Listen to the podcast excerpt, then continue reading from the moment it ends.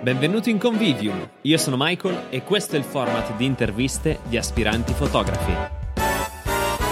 Oggi parleremo con Simone Cioè. Giovanissimo inizia a lavorare con la fotografia e il videomaking e in pochi anni trasforma la passione in lavoro. Nel percorso, con costanza, metodo e visione, costruisce una delle più grandi e attive community italiane di fotografia, diventando un punto di riferimento per centinaia di persone.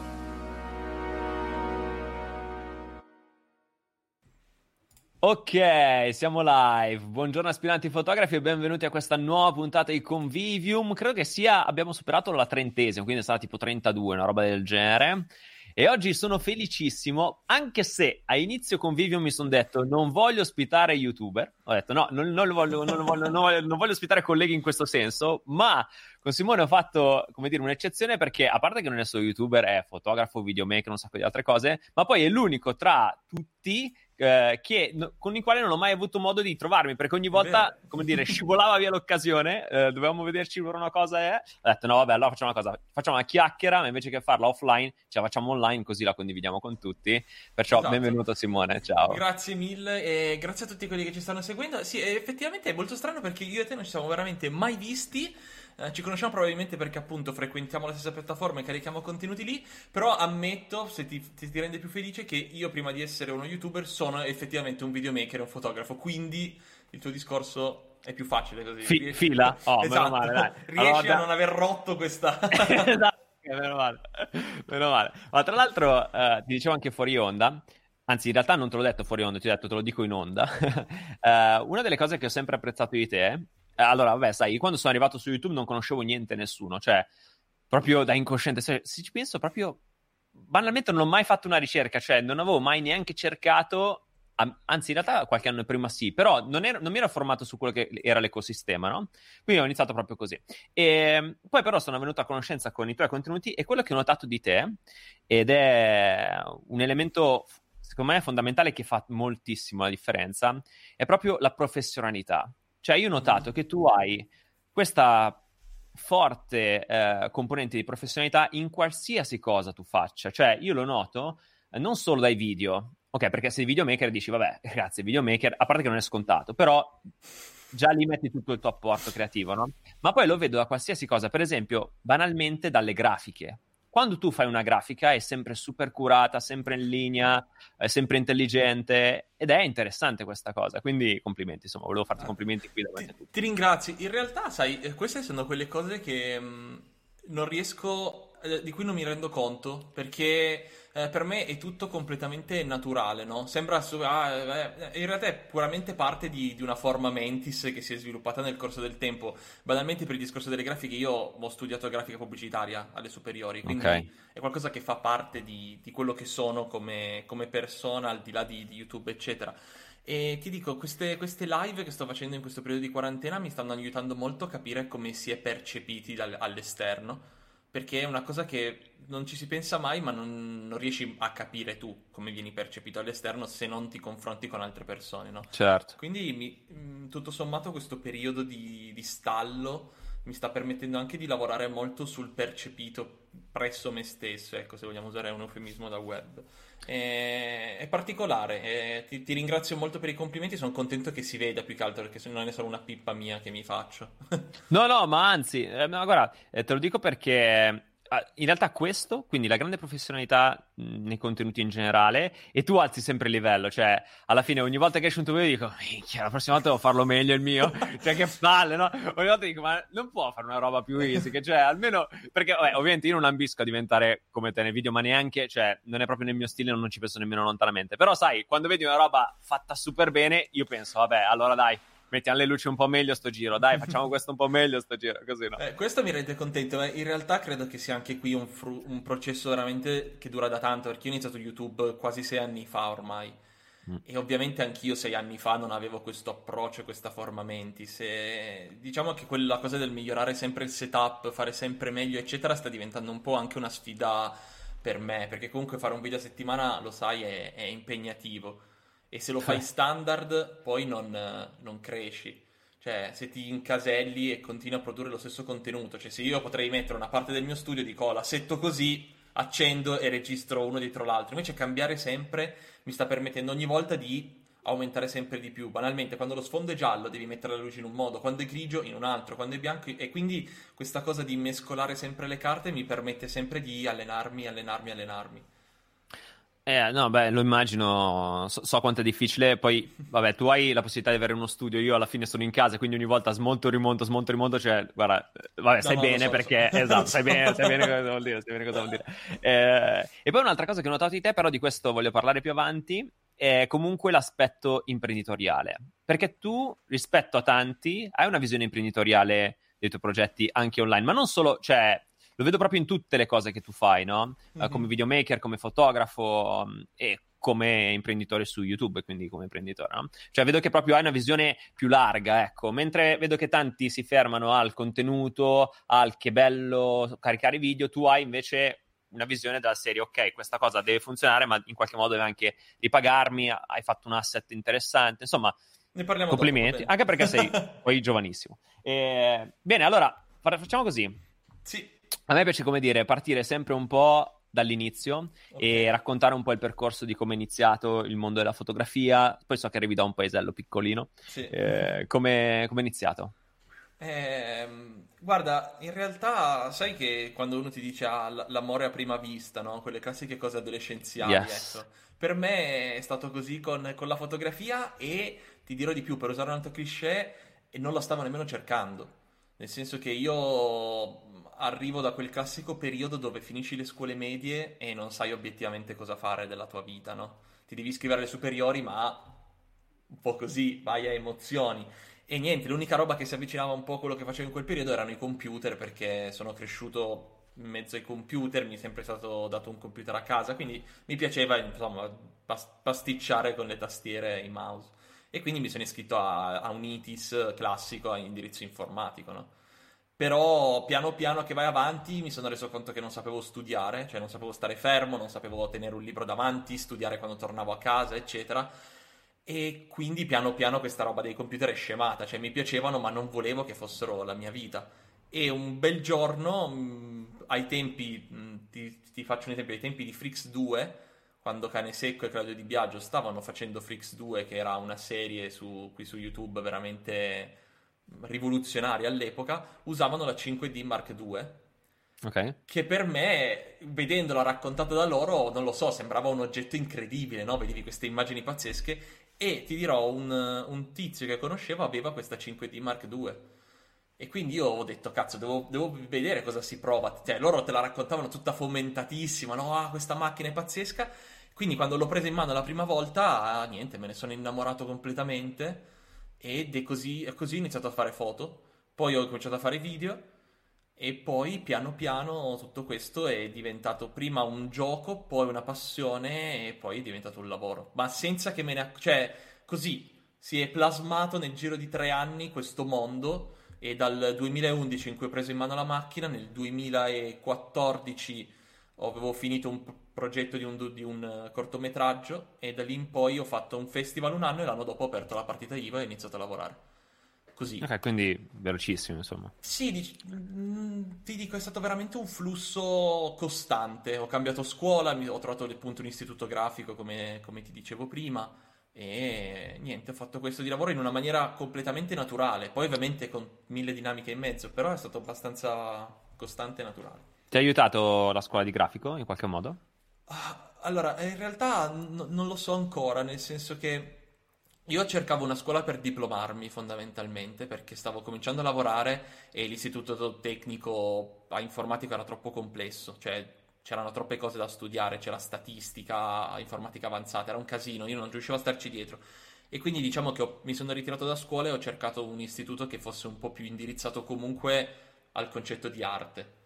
Lì c'era un corso di fotografia che però non mi ha insegnato tantissimo. Ho imparato tanto più che altro uh, con i miei compagni. Un compagno a cui sono ancora legato molto adesso, che, dove ci siamo confrontati parecchio. Abbiamo affrontato un percorso insieme di struttura della grafica, eccetera. Che tra l'altro è quello che mi ha anche poi rifatto tutta la grafica quando ho riaperto il canale col giallo, eccetera, eccetera.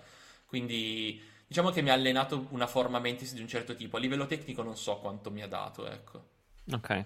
Eh, tra l'altro la Mark II, me la ricordo anch'io, aveva un rumore dell'otturatore che cioè ti faceva proprio venire i brividi, no? Sì, sì, sì. sì. Tra l'altro, quella macchina lì fu adesso non so, così vado a memoria, però una delle prime che ti permetteva di fare video professionali. Io ricordo che anche Club Dogo girarono un loro Pensa video musicale, no? Che lui, uh, non mi ricordo se l'ultima stagione o comunque l'ultimo episodio di una stagione di Dottor House è girato con la 5D Mark II. Ecco, sì, mi ricordavo questo aneddoto. E, sì, sì fu, fu, rivoluzionaria, cambiò completamente questo mondo per sempre, perché con 2000 euro potevi avere il full frame, che all'epoca non era assolutamente possibile avere, perché era, la, la Lex aveva il ah, full certo. frame, cioè, quindi fu veramente incredibile, incredibile.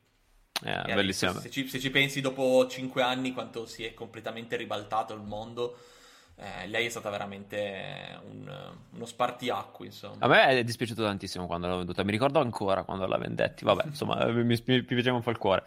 E, um, allora, quindi, insomma, tu hai fatto appunto uh, questo percorso in cui in poco tempo ti sei ritrovato a, insomma, a lavorare con la fotografia. Sì. E quindi hai iniziato che eri ancora nel paesino? Sì, sì, sì, sì. Io ho iniziato a San Damiano d'Asti, dove sono nato, e andavo a scuola a Bra, che è lì vicino, cioè vicino, comunque sono 40 minuti tutti i giorni di andata e 40 minuti al ritorno, quindi per me c'era questo vuoto costante tra la scuola e il doposcuola. E praticamente il, il vero punto di inizio fu un, un cortometraggio che feci col mio gruppo scout uh, su una vittima di mafia, che girammo tutto quanto noi cercando di raccontare un po' la storia di questa persona, completamente senza nessuna conoscenza tecnica. E lì si sono sviluppate due cose che per me sono fondamentali tuttora, che sono la conoscenza dei social, perché noi lavorammo tantissimo per farci conoscere, quindi pagina Facebook, Twitter, canale YouTube, tutto quanto connesso, le grafiche tutte uguali, eccetera e ovviamente poi il tenere in, macchina, in mano una macchina, gestire una squadra, eravamo in 30, quindi puoi capire che se non sai fare nulla, gestire 30 persone, tutto improvvisato è stato assurdo. E poi finito quello lì ho conosciuto il primo studio di fotografia e grafica che c'era nel mio paesino, che per fortuna aveva una visione un po' moderna delle cose, non il classico foto di matrimonio e carta d'identità, ecco. Ok. E, e niente, ho cominciato a lavorare con, con, questo ragazzo Andrea che mi ha preso un po' come un figlio perché fondamentalmente io non sapevo fare niente di professionale. Mi ha insegnato a lavorare, ad approcciarmi con i clienti, a gestire un progetto, a avere un po' più di ritmo perché io, come ti dicevo, non sapevo studiare. Quindi per me non c'era la disciplina del mi siedo, faccio, devo eseguire dei compiti. Per me era sempre tutto a caso, no? Invece lui mi ha fatto sedere e mi ha cominciato a mettere in una sorta di di palinsesto giornaliero di cose da fare. Devi fare questo, devi finire questo, e questa cosa qua mi ha aiutato tantissimo. E da lì in poi ci sono state un po' di, di varie altre realtà che hanno investito nella mia figura, perché comunque eh, in un paesino di 10.000 abitanti trovare uno che a 20 anni sappia fare video, conosce i social, è appassionato così tanto non è una cosa scontata. Quindi era una figura interessante probabilmente per, uh, per le persone che stavano intorno a me, ecco. Ok, quindi mm, diciamo formandoti, cioè hai iniziato sostanzialmente che, ok, avevi un po' di manualità, diciamo, però non avevi la tecnica e lui ti, ti ha in qualche modo aiutato e sei cresciuto con lui. Uh, sì, credo che lui, allora ti, ti, dico, lui non sapeva nemmeno assolutamente niente di tecnica, nel senso okay. che semplicemente lui aveva, ha, ha ancora tuttora una capacità incredibile nel vedere come è fatta bene un'inquadratura, come è gestita bene una foto. Quindi ha puramente un bell'occhio, non sa nulla di tecnica, cioè proprio okay. zero. E quindi però in realtà mi ha insegnato quelle cose lì, mi ha insegnato a capire come raccogliere i momenti, mentre il secondo studio in cui poi sono andato invece loro erano molto più tecnici, lavoravano già per brand più importanti, eccetera. Lì mi hanno insegnato quella che era la pura tecnica, cioè eseguire un video bene anche che raccontasse un'azienda che faceva rulli compressori, cioè devi comunque farlo in un certo modo, quindi mi hanno insegnato la, l'essere metodico. E questa cosa qua mi ha aiutato tantissimo. Penso che loro due, anzi loro tre, perché poi ho avuto anche qualcuno che mi ha insegnato a montare con Premiere, che è stato anche quello molto utile, sono stati un po' dei tre maestri, no? Cioè, proprio tre artigiani che mi hanno insegnato a fare questo lavoro proprio partendo dal nulla, senza però uh, quella sorta di obbligo dell'insegnarti che si fa così. No, ti facevano procedere per gradi fino ad arrivare a formare il tuo modo di essere un videomaker. Certo. Ok, chiaro. Uh, quindi questi tre step sono stati fondamentali per, uh, diciamo, la tua crescita, performance. E in questo periodo avevi già iniziato YouTube? Hai iniziato dopo? Uh, YouTube l'ho iniziato nel 2015, mi sembra, se non ricordo male, che era l'ultimo anno che sono stato in Italia prima di partire per andare a vivere in Nuova Zelanda. ed okay. ero per lavoro in, in, Valle d'Aosta a fare un video per il parco del Gran Paradiso. E niente, nel tempo libero sta di fatto che mi trovo un sacco di volte a dover camminare per ore e ore per arrivare magari al rifugio, eccetera. Quindi man mano che salivo per queste montagne facevo clip, clip, clip. E niente, sta di fatto che mentre ero lì il desiderio di aprire un canale YouTube c'era da tanto, perché comunque Cane Secco e Claudio Di Biagio per me sono sempre stati abbastanza dei punti di riferimento, no? E quindi volevo aprirlo anch'io il mio canale YouTube, però non aveva assolutamente la struttura che ho ora, né l'idea di avere la struttura che aveva adesso. Volevo avere un posto dove caricare i miei video perché fondamentalmente in tutti quegli anni lì, dal 2012 al 2015, non avevo assolutamente fatto nulla di mio, solamente mio, cioè non mi ero mai espresso come videomaker se non per altre persone, quindi volevo un po' mettermi alla prova, ecco. Quindi montai quelle clip che stavo facendo mentre lavoravo e niente, uscì il primo video così per, per gioco, ecco. Poi hai continuato, cioè hai fatto il primo video, hai fatto come me che tipo hai detto, ma sì, carichiamo di backup, poi hai aperto dopo sei mesi e hai detto, ah, ma questa cosa funziona? No, no. Oppure... Ah, in realtà anche lì, facendo, frequentando già grafica, comunque avevo già aperto tutto quanto, anche un po' di, di logo, di, di cose, di, la sigla, eccetera. Poi feci il secondo video che era una sorta di backstage dove avevo raccontato l'esperienza. Poi non so per quale motivo, Claudio, ironia della sorte, Claudio Di Biagio notò il mio canale, lasciò un commento e fece un video dove ne parlava, quindi tipo passai da 20 iscritti a 1000 in una botta così. Ah. E quindi poi mi sentivo un attimino in obbligo di portare qualcosa. E quindi poi fece un video che non c'entrava assolutamente niente, che era un tributo ai Pokémon, cioè veramente non c'entrava assoluta- okay. assolutamente niente. Meraviglioso. Sì, ah, con le animazioni fatte da mio fratello ci persi veramente un botto di tempo. No, es- esatto, perché tu hai detto tributo ai Pokémon e io mi sono immaginato tipo una roba epica, capito, con, non so, i Pokémon eh, in Stra- È una roba veramente stra- oscena stranissimo. Ah, ok, è venuto sì, sì, sì, fa schifo. Eh, però anche lì eh, ero ambizioso, quindi contattai Dario Moccia, che comunque è anche lui una figura di riferimento del mondo di YouTube Italia e quant'altro. Ebbi la sua voce narrante all'interno di un video, quindi comunque il canale fu un po' lanciato piano, ma tipo 2000 iscritti, to, per dirti proprio. Ok. E, però non c'era, un, cioè io non avevo un'idea di dove volevo andare. Volevo caricare video, però ne caricavo tipo uno al mese per dirti, non costante, certo. ecco. Ok, uh, no, però è interessante perché, sai, i primi mille, cioè io ci ho messo uh, praticamente quando l'ho riaperto più o meno otto, otto mesi, no? Cioè, insomma, i primi mille comunque sono sudati, capito? Sì, sì. Cioè, eh, e, me sono stati i primi 10.000 quelli sudatissimi, cioè mi ricordo, non sono mai cresciuto poi in maniera esponenziale, c'è stato veramente il, il costante bisogno di cambiarsi, anche perché poi io appunto sono partito per la Nuova Zelanda a fine 2015, agosto 2015 sono partito dopo la maturità. E... Eh no, quindi il canale l'ho aperto nel 2014, scusami, okay. ho fatto un anno di sbaglio. Siamo 2014 e quindi tu hai aperto il canale YouTube e hai detto ah sì, ok, e poi sei partito in Nuova Zelanda per cosa? Sì. Mm, così, perché ah. mi ero...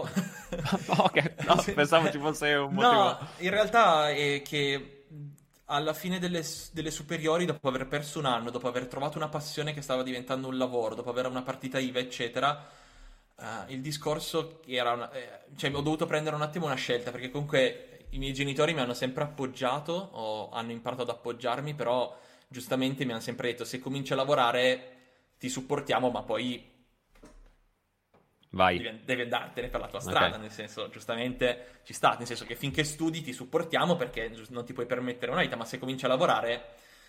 E, e quindi io mi sono detto, ok, mi sono appena diplomato, non voglio sicuramente fare l'università, però devo un attimo capire, perché questa roba qui devo capire se voglio farla veramente, se sono capace, eccetera. Quindi ho detto, ok, mi prendo un anno, imparo l'inglese, e quindi ho detto, vabbè, prendo il biglietto per il posto più lontano che c'è nel mondo e vado a vivere un anno lì da solo, con la videocamera, YouTube e basta, capisco, quando torno capisco se lo voglio fare veramente.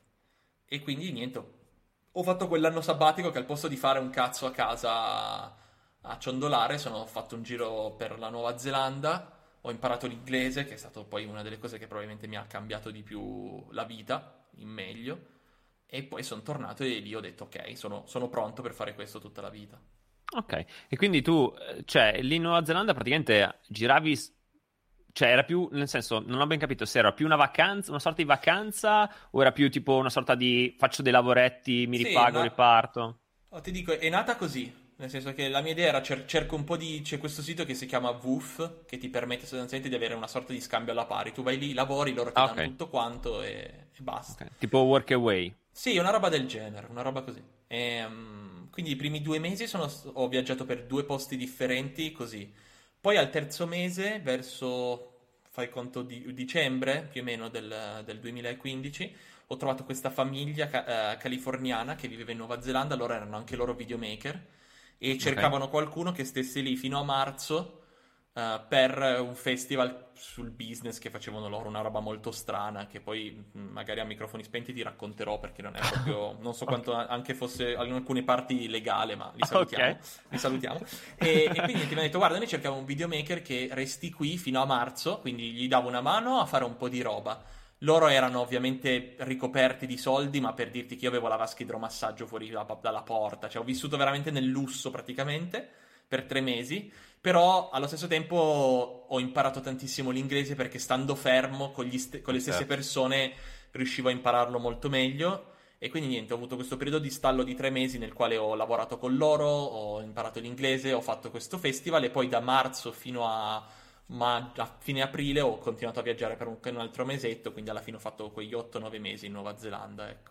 Ok. Si sono Ma- un po' ribaltati i piani, io pensavo di girarla molto di più. Poi è capitata questa occasione che perderla sarebbe stato molto stupido, ecco. Ah, però è interessante che ti sia capitata un'occasione così, cioè, Sì, perché sì, alla sì, fine assurdo. se l'avessi cercata non l'avresti trovata, invece Mai. nel- nell'andare. Ah, fantastico. Ma mh, l'inglese, curiosità, lo sapevi già? Oppu- oppure zero? Zero, A zero? proprio. Zero che ti dico, ti racconto questa cosa. Io sono arrivato in Nuova Zelanda dopo 36 ore di voli, perché un tempo per andare in Nuova Zelanda dovevi fare Milano, ehm, Dubai, Dubai, Bangkok, Bangkok, Sydney, Sydney, Wellington in Nuova Zelanda. 36 ore di volo, prima volta che viaggiavo da solo in vita mia. Quindi puoi immaginare come cazzo sono arrivato dall'altra parte del mondo. E questa famiglia di, di canadesi doveva venirmi a prendere per portarmi a casa. Quindi io esco dall'aeroporto, controlli, con tutto il panico di essere effettivamente da solo nel mondo, e loro non c'erano. Ah, Esatto. E io non avevo una SIM, non avevo niente, quindi fermo un taxi e gli dico devi portarmi qui. Però non sapevo dirlo, cioè io non sapevo dire portami qui in inglese. E quindi tipo a gesti... hai provato fatto- con The Pennies on the Table? Sì, è una roba è quello, perché come ti ho detto non, non ho mai studiato l'inglese, quindi per me sono arrivato lì e, e ho detto sono, sono fottuto, cioè questa sera dormo per terra, anche perché io non sapevo niente degli ostelli, cioè a fine del mio viaggio cambiavo ostello ogni tre giorni e era naturale, ma all'inizio non sapevo nulla, cioè io non sapevo prendere un pullman, sono andato in un paesino dove 100 metri è finito tutto, quindi non avevo mai preso un treno da solo, cioè pochissime volte. E quindi niente, di spirito di adattamento mi sono trovato a casa loro e loro mi fanno: Ma non doveva venire la settimana prossima? No, guarda, non credo. Vabbè, vabbè che sono 36 ore, però, cioè, non Sì, sì, 7 sì, giorni, esatto. sono 36 ore. Comunque così è stato. Non sapevo assolutamente l'inglese, zero totale. Ok, e, e però poi insomma l'hai imparato Sì, un sì, pezzo sì. alla volta. Ok, interessante.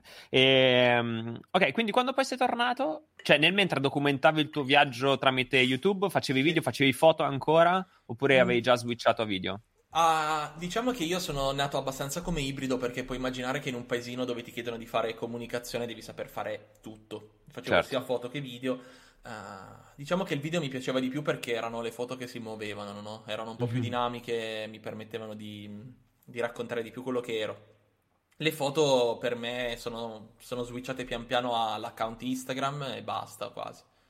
Ok, Eh, però sì, io principalmente facevo video su YouTube, tutto lì. Continuavo Ok. a fare video su YouTube per raccontare, più che altro per non sentirmi solo, perché io effettivamente lì non avevo nessuno, cioè avevo le persone che mi seguivano dall'altra parte e basta. chiaro. E invece quando sei tornato hai deciso che avresti fatto questo di lavoro, questo inteso videomaker, questo inteso YouTube o e- entrambe le cose? Ah, Cioè- al- allora ti dico, YouTube è cominciato a diventare un lavoro credo nell'ultimo anno. Prima Ok. non, non c'era quell'ambizione, ma eh, come hai detto tu, io ho una visione abbastanza imprenditoriale delle cose, cioè per quanto mi piacciono farle, se non mi fanno guadagnare non gli posso dedicare così tanto tempo. Cioè, Certo. perché io ci vivo con sta roba, quindi purtroppo è così.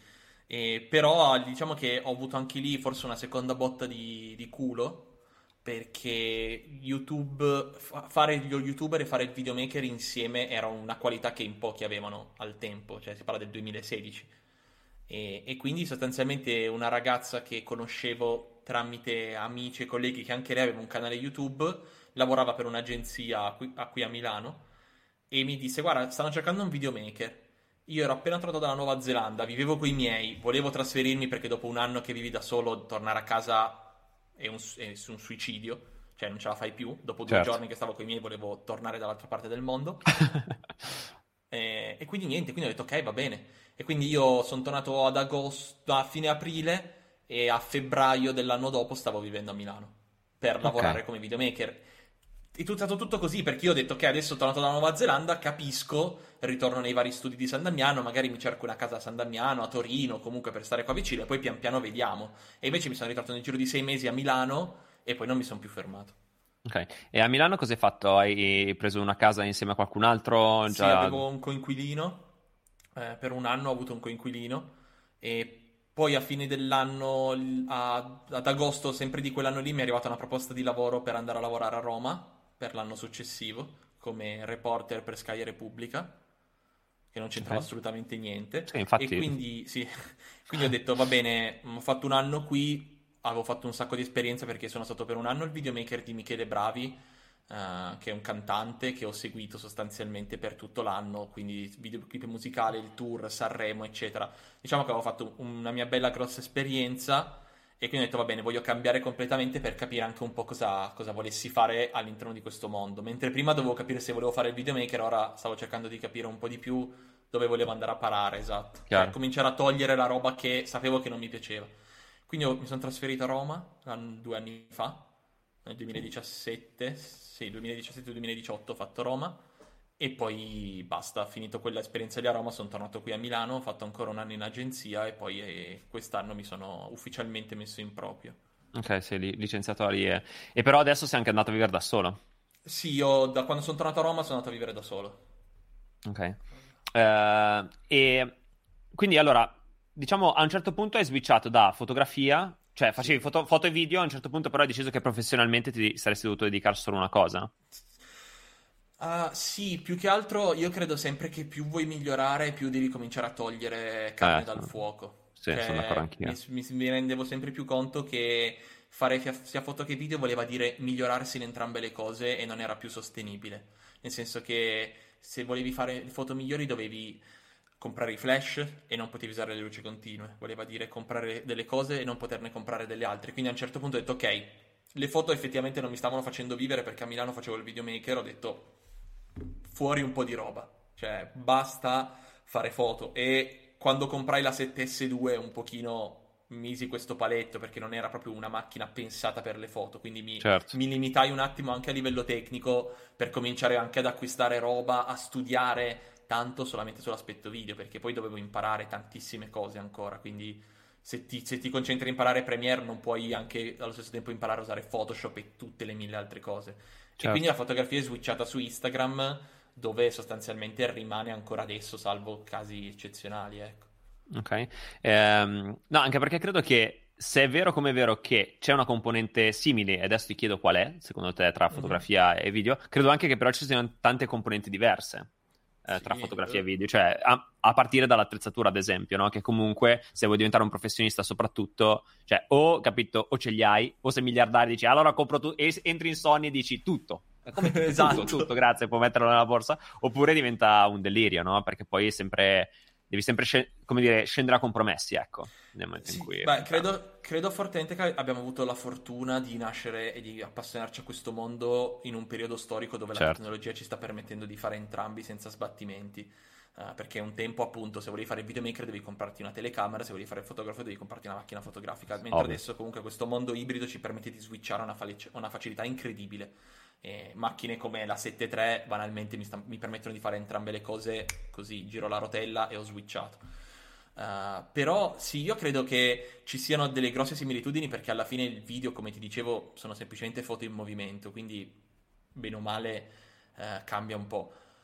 Cambia un po' e cambia poco. Mm, è la forma mentis che secondo me cambia, perché mentre nella foto tu cerchi di congelare quell'istante, per renderlo il più bello possibile. Nel video la difficoltà è catturare il momento prima e il momento dopo quell'istante ed è lì la difficoltà, rendere interessanti due momenti che non lo sono. Cioè rendere interessante secondo me la cornice del, della parte interessante. Certo. Eh, il video l'ho sempre visto così, cioè mentre la foto è il quadro, il video è la cornice e il quadro.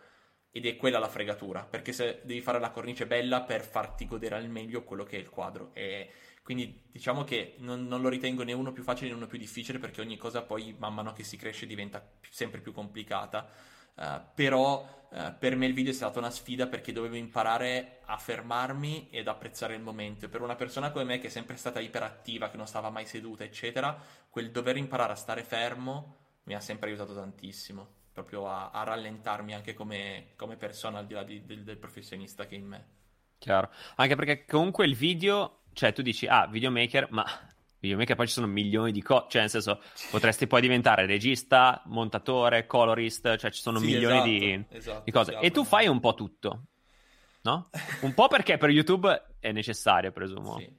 E quindi ti, ti, metti un po' in gioco. Però qual è la sezione in cui vorresti dedicarti di più, se potessi? Ah, io credo che mi sto cercando di concentrare di più sull'aspetto fotografico e di direzione della fotografia, che in questo periodo si sta trasformando molto anche in, ovviamente, non dico regia, ma anche in comunque macchina da presa, eccetera.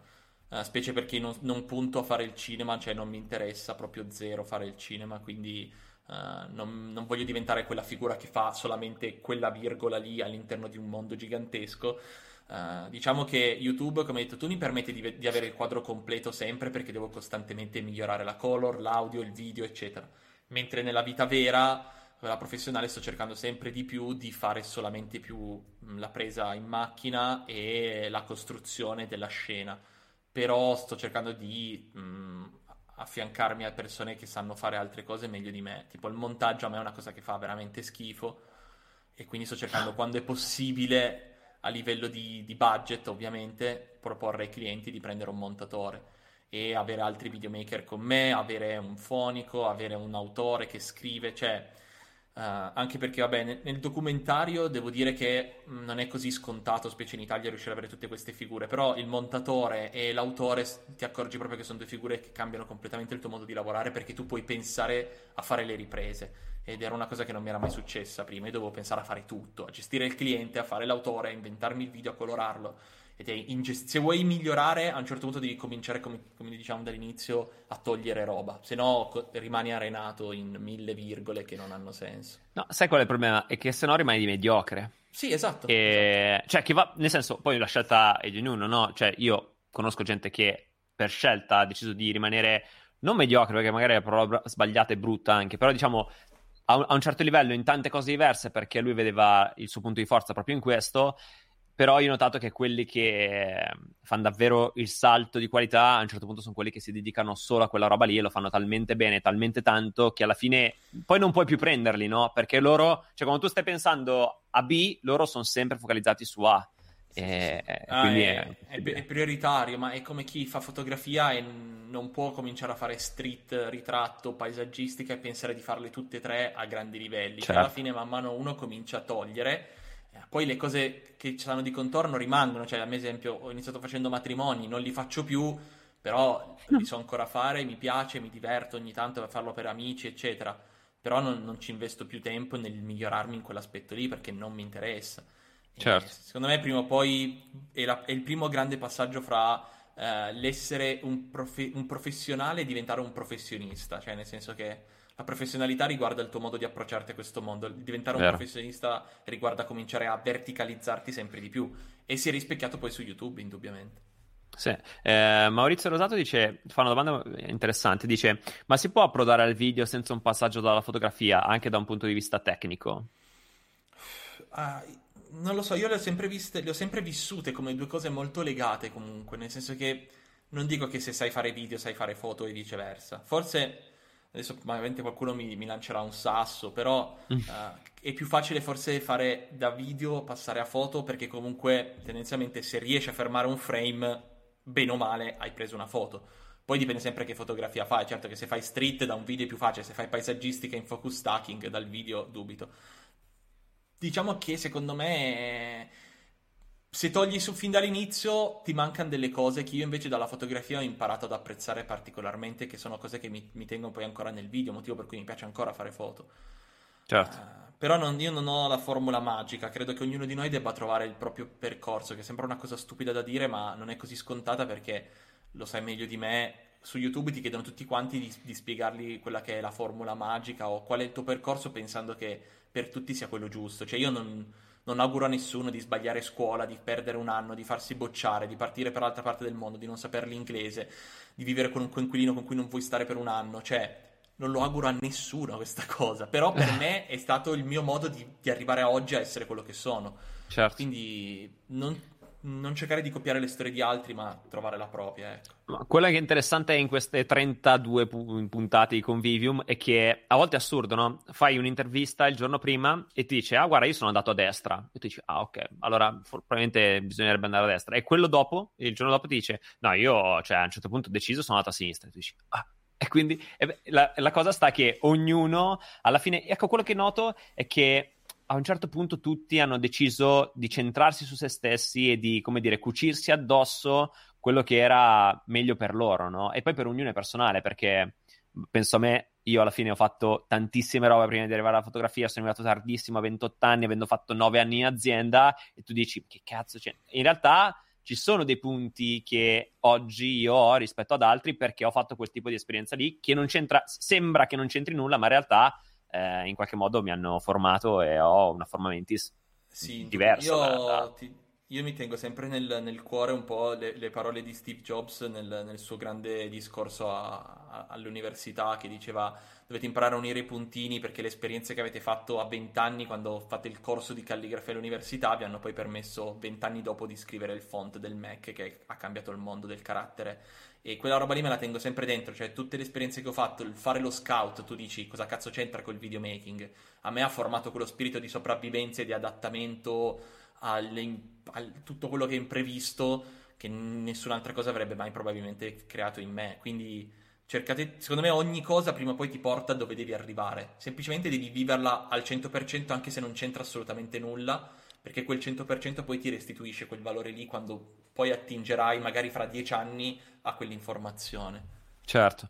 Ehm, tu hai fatto lo switch da dipendente a autonomo, anche abbastanza recentemente, no? Sì, sì, sì. Intanto, benvenuto. In realtà io sono, stato, io sono partita IVA da quando ho 18 anni, ho sempre lavorato come dipendente, ma partita IVA, che non è proprio uno sballo.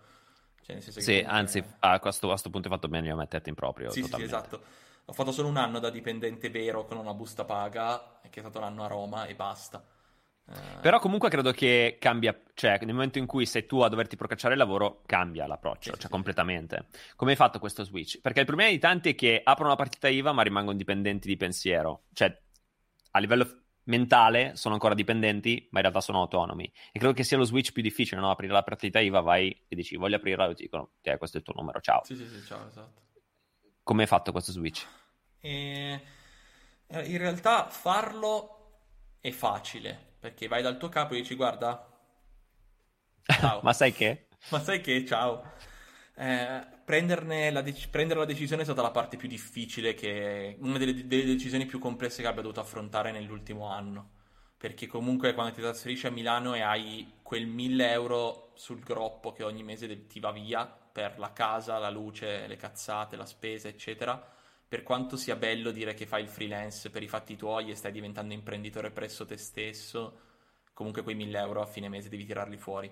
E fare un lavoro per qualcun altro che ti dà assoluta- assolutamente sì una fattura che devi pagare a fine mese, però ti dà quei 2000 euro al mese sicuri, sono, specie a 24 anni, non fanno male. Diciamo certo. che il, il, mio era che fondament- il, la situazione in cui mi stavo trovando è che la parte migliore di me come videomaker era il mio canale YouTube e non mi andava più bene perché come ti dicevo io no, non sono uno youtuber, io faccio il videomaker e racconto il mio percorso su YouTube facendo tutto quello che è, YouTube poi è una vetrina pazzesca, però io non voglio fare lo youtuber nella vita, cioè voglio essere un videomaker che fa YouTube e i miei video su YouTube erano meglio di quelli che, facendo al, che stavo facendo al lavoro e quindi non mi stava più bene e, e quindi fondamentalmente eh, dato che YouTube mi stava dando un supporto economico non indifferente perché comunque tra affiliazione, qualche lavoro, eccetera, eccetera, riuscivo a sostentarmi abbastanza da dire ok, se un mese non va benissimo a livello lavorativo, comunque YouTube tiene in piedi la baracca. E, e quindi ho detto ok, facciamolo. Però comunque il primo mese, quando non vedevi più entrare i soldi costanti, devi cominciare a un po' a reinventarti e a, porcaccia- a andare a caccia sostanzialmente. Poi è arrivata una pandemia a livello mondiale, spettacolo. Però comunque...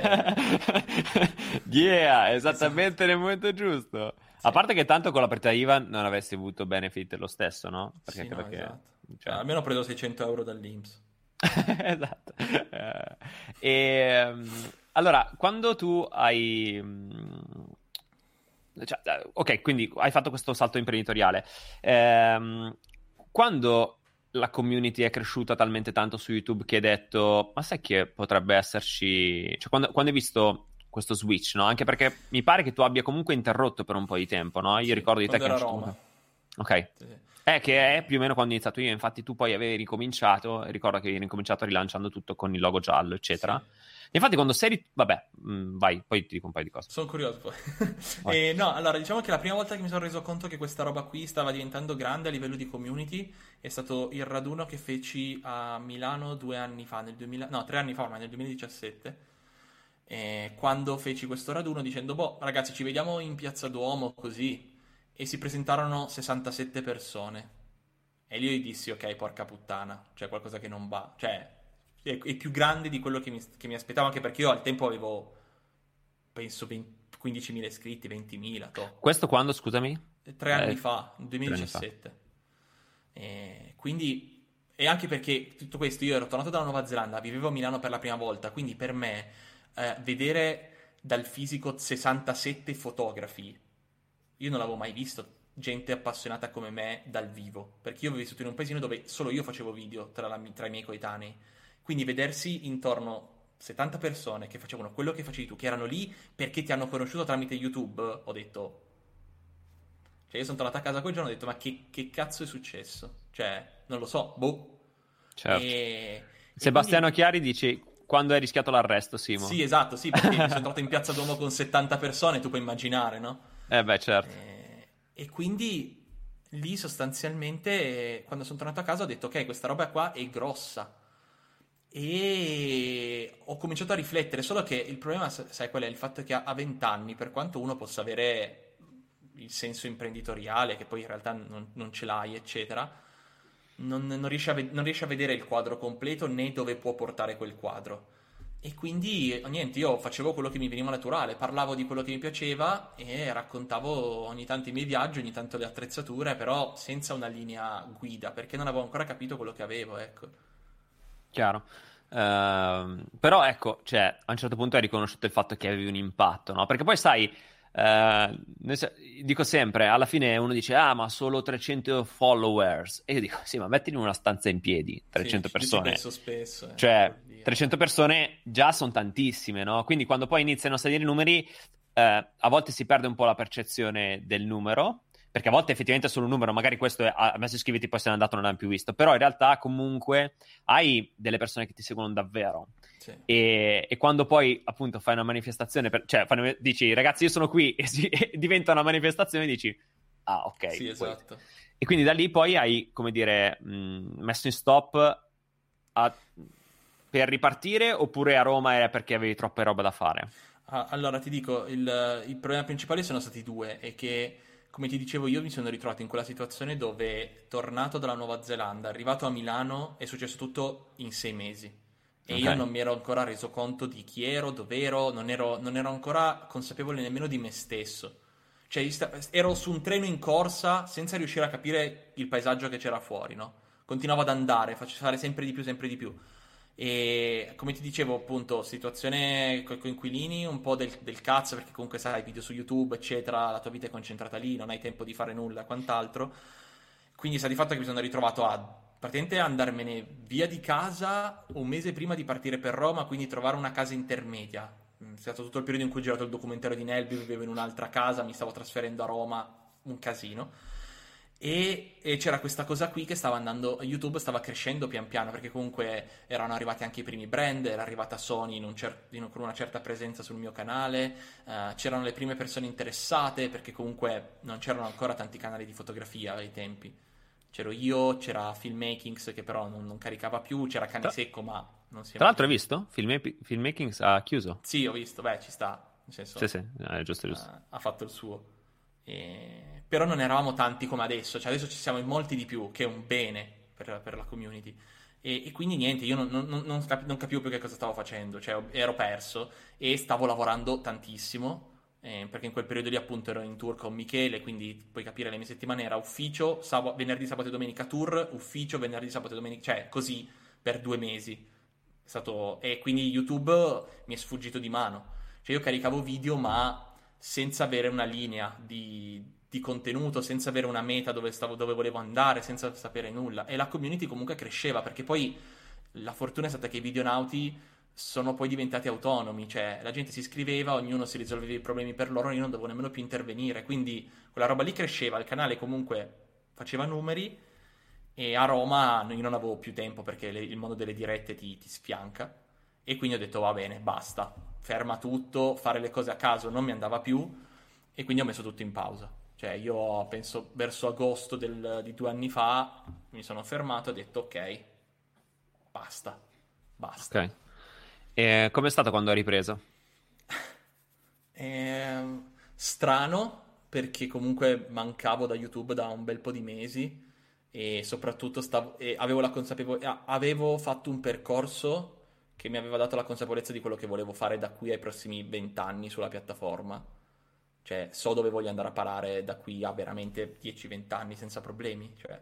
E quindi uh, dovevo ritornare con un altro linguaggio, con lo studio, dovevo tornare con un'impostazione diversa, il mio modo di relazionarmi era diverso. Stavo per approdare fondamentalmente come un professionista sulla piattaforma e avevo paura perché ovviamente non mi facevo sentire da sei mesi, le persone che mi seguivano non sapevo più come mi avrebbero recepito con questo cambiamento e quindi avevo veramente paura che andasse tutto di merda. Cioè, che mi dicessero, guarda, non, più, non, non ti seguivamo per altri motivi, ciao, buonanotte al secchio. E poi, io lo so, ma e poi com'è andata? E poi è andata che... Poi è andata che secondo me, e adesso sembrerà che me la tiro, non è così, mancava effettivamente qualcosa così... Uh, in... La gente aveva bisogno di vedere un pochino un'evoluzione anche nel mio canale Uh, e quindi è andata, è andata bene, cioè, adesso io ho trovato la mia dimensione, sta crescendo, sta cambiando, perché se guardo il mio primo video qua nello studio c'è da mettersi veramente le mani nei capelli. Però quando ho percepito che la gente aveva hype per il mio ritorno, voleva sapere come era fatto lo studio, mi scriveva costantemente, ti aspettiamo, eccetera, lì ho capito che quei sei mesi lì li avevamo passati tutti quanti e comunque tutti quanti abbiamo vissuto periodi così quindi ho accettato la cosa e ho detto, vabbè, oh, da adesso in poi carico e non mi frega più niente se un video va bene o male, se quello non va, se quello lì non piace, eccetera. Cioè, mh, mm, ho detto basta, faccio, faccio, il mio, chi se ne frega. Tra l'altro tu hai utilizzato YouTube in un modo intelligente, cioè, perché cosa hai fatto? E io faccio questo confronto rispetto a come l'ho, l'ho, utilizzato io soprattutto all'inizio. Adesso ho un po' cambiato uh, negli ultimi, setti- mesi. Però tu l'hai utilizzato in modo intelligente, cioè hai detto a un certo punto, sai cosa? Almeno, perlomeno, quello, questa è stata la mia percezione, poi sì, correggimi sì, se sbaglio. Curiosissimo è stato tipo, perché... sai cosa? Io faccio dei lavori che io metto lì e un client, potenziale cliente, una potenziale persona che mi trova tramite YouTube oppure chi mi trova tramite YouTube potrebbe diventare mio potenziale cliente vedendo i miei contenuti, oppure io indirizzo i miei potenziali eh, clienti su YouTube dicendogli guarda, questo è anche un po' il mio portfolio, questo è quello che faccio, no? Cioè, come dire, hai, ti sei vestito a professionista parlando a una community di ragazzi, però da professionista in un certo modo, no? Hai fatto questo switch. Non so, io ho notato questo, per esempio i documentari, cioè comunque sono fatti benissimo, no? E e quindi è un bellissimo contenuto per una persona che magari vuole capire il tuo stile anche nel momento in cui tu ti proponi come autonomo, ecco, in questo senso. Correggimi se sbaglio. No, no, è verissimo, nel senso che, ti ripeto, il mio modo di vedermi su YouTube è un videomaker che fa lo youtuber, non è mai il contrario. Uh, e quindi per, per, tanto io mi sono detto, cazzo, non, non può essere possibile uh, che YouTube abbia quella qualità da youtuber perché va bene così Cioè, a me non, non va bene così perché io sono Simone Cioè che fa il professionista e non posso vendermi di merda su YouTube e poi andare da un'azienda e dire guarda faccio questo, anche perché a cercare Simone Cioè su Google non ci vuole niente e trovare certo. l'unico che si chiama così sono io, quindi non è difficile. E, e, quindi avrebbero trovato i miei video fatti male e la gente si fa un'idea, si fa un modo di vederti, se lo costruisce. Quindi ho detto, ok, se voglio vendermi come professionista, devo essere professionista anche su una piattaforma che forse non lo richiede. E, e quindi è diventato quasi un obbligo per me. Inoltre, e questo è una roba di cui mi sono reso conto crescendo, è che il pubblico che mi seguiva dalla Nuova Zelanda, che con me aveva 18 anni, adesso ha la mia età e anche loro hanno cominciato a lavorare e quindi diciamo che io quando ho guardato le analytics di YouTube dopo sei mesi ho detto cazzo non mi seguono minorenni o cose così mi segue tutta gente che comunque ha dai 24 ai 35 anni ma anche più grandi cioè il mio pubblico è diviso 20% 24-35 e 20% 35-48. Cioè, capisci che quando ti rendi conto che ci sono degli adulti che ti seguono, allora lì lo switch è obbligatorio perché io mi sono reso conto che la community non gliene fregava niente di vedere la macchina per iniziare, ma voleva vedere la macchina per cominciare a lavorare. E questo mi ha permesso di poter dire, ok, allora se siamo tutti professionisti o vogliamo venderci tali o stiamo diventando tali, cazzo, wow, allora possiamo veramente cominciare a sparare in alto. E quindi, spinto anche da questa cosa, ho cominciato a farlo in maniera più professionale, ecco. Certo. Eh, sai perché? Eh, ti dico questo perché io YouTube l'ho sempre vissuto come uno svago, no? Come un divertimento in qualche modo.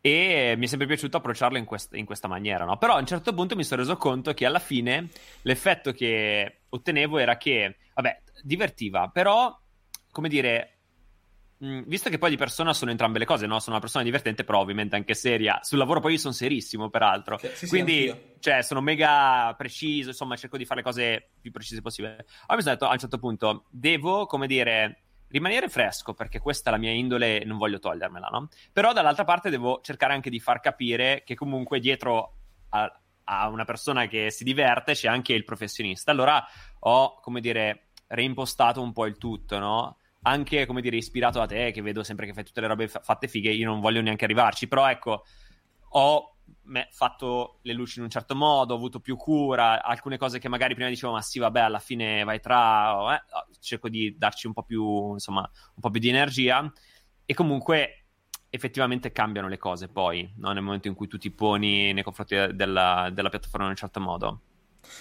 Io cre- credo, sai, sai qual è il punto? È che il pubblico non sa bene cosa, cosa vuole vedere da un canale YouTube, no? Specie per quanto riguarda i nostri, dove siamo completamente costantemente in evoluzione sia creativa che personale, cioè non siamo un canale di intrattenimento che fa il video tutti, tutti gli anni sulla maturità e su come tornare a scuola.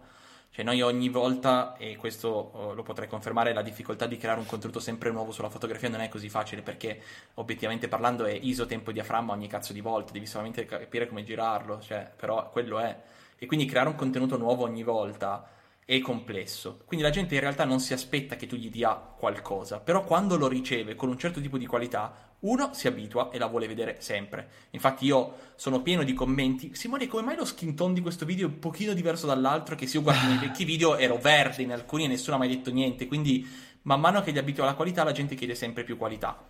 E io poi mi sono sempre ispirato a MKBHD, che per me è veramente quell'esempio lì di faccio quello che mi piace al livello più alto che posso. E io volevo arrivare a quel livello lì, cioè cercare di raggiungere la perfezione anche se siamo in una piattaforma dove non è richiesta. E in secondo luogo, eh, questo non lo nascondo mai, eh, è un aspetto puramente anche economico e di rapporto con i brand. Cioè, io lo dico sempre, dal momento in, nel quale io ho ricevuto quella mail da Apple che mi diceva ciao, vuoi provare l'iPhone nuovo in anteprima? E io ho detto, come faccio per l'azienda che mi ha ispirato per 5 anni a migliorarmi a fare un video di merda? Cioè, non, non, ne ho nessun diritto, cioè, mi, mi, sentirei male io ad andare a dormire così. E, e, e, quindi quando è arrivata quella mail, ma anche quando Sony mi ha chiesto di diventare ambassador, o quando comunque c'è stato un rapporto, uno scambio di conoscenza con le persone, perché poi alla fine si parla sempre di persone dall'altra parte, non sono mai nomi di brand e basta. Bravissimo, sono d'accordo. Um, quando ho capito che dall'altra parte c'erano persone che apprezzavano la mia opinione anche se avevo 20 anni, ed era una delle prime volte che mi succedeva, eh, in un mondo dove ci sono giornalisti che hanno 50 anni che parlano di questa roba da quando esiste la fotografia, lì ho capito che l'essere professionale non era solo un mio dovere nei confronti dei miei utenti, ma era anche un mio dovere nei confronti delle persone che stavano credendo in quello che facevo, dandomi la possibilità di avere le macchine in anteprima, partecipare agli eventi, eccetera. E quindi mi sono sentito in dovere di migliorare sempre di più e spronato anche dal fatto che poi la gente mi diceva cazzo sì, ma io mi ispiro a te per quello che faccio e è, è, è, strano sentirselo dire, specie quando poi nessuno ti considerava 5 anni fa ed eri in un paesino inutile dove fare video era da sfigati, no? E... Non lo so, ti mette, ti mette, in una condizione differente di, di, approcciarti a quello che fai, al contenuto, alla responsabilità che hai dei contenuti, eccetera. Certo, uh, è interessante. E um, tu, allora, voglio affrontare con te questo argomento, uh, perché credo che sia super interessante, soprattutto in questo momento storico, no? Vai. Adesso noi siamo in un momento in cui, eh, poi da content creator lo vediamo, eh, tantissimi si stanno mettendo online. Perché? Perché lavorando, no, lavorare non si può più lavorare, o perlomeno non si può più lavorare come era prima. L'online è qualcosa che ti permette di arrivare un po' ovunque, quindi tante realtà che anche prima, come dire, in qualche modo snobbavano la, l'online, invece oggi si stanno mettendo online. Allora inizio con questa domanda. Quanto è stato importante per te aver costruito una community forte come lo è la tua? Credo tutto, nel senso che è, è, è, il, uno è il mio valore aggiunto rispetto agli altri, nel senso che molte persone, sai, sono sempre viste singolarmente, ma io lo vedo anche solo mm, con Emanuele Di Mare, no? con cui sono super legato, però lui è Emanuele Di Mare, non, è, non c'è la community di Emanuele Di Mare, c'è gente che lo segue per quello che fa, apprezza quello che fa, eccetera, eccetera, però non ha costruito qualcosa che in parallelo avanza. Mentre i, i, i videonauti ormai sono, per me sono diventati veramente una roba a sé stante, cioè c'è gente che si è messa a lavorare insieme, ha aperto società insieme, si sono conosciuti lì. Cioè, quindi ormai è andata, per me è un organo a sé. E quindi uh, il discorso che faccio sempre io è il fatto che il web è incredibilmente potente, però è una roba che va coltivata nel corso degli anni, non puoi pretendere dall'oggi al domani di arrivare sul web e avere la pretesa che le persone ti seguano solamente perché tu hai 100.000 follower o dici la cosa più giusta dell'altro, perché è tutto un rapporto è sempre il solito discorso che ti faccio, siamo persone. Prima del Simone Cioè con la sigla di YouTube, prima de, di Sony che presentano una macchina, di Apple, di, di, te che fa uscire un nuovo video, siamo tutti quanti singoli umani che hanno un loro percorso e la gente vuole sentirsi così e vuole sentirsi considerata singola, non un gruppo di mille persone che mi seguono e basta. E questa roba qua non la puoi fare in, una, in 40 giorni di quarantena. Cioè, non, non, puoi creare quella cosa lì. Quindi, probabilmente molte realtà che sono esplose adesso si sbricioleranno da qui a fine maggio.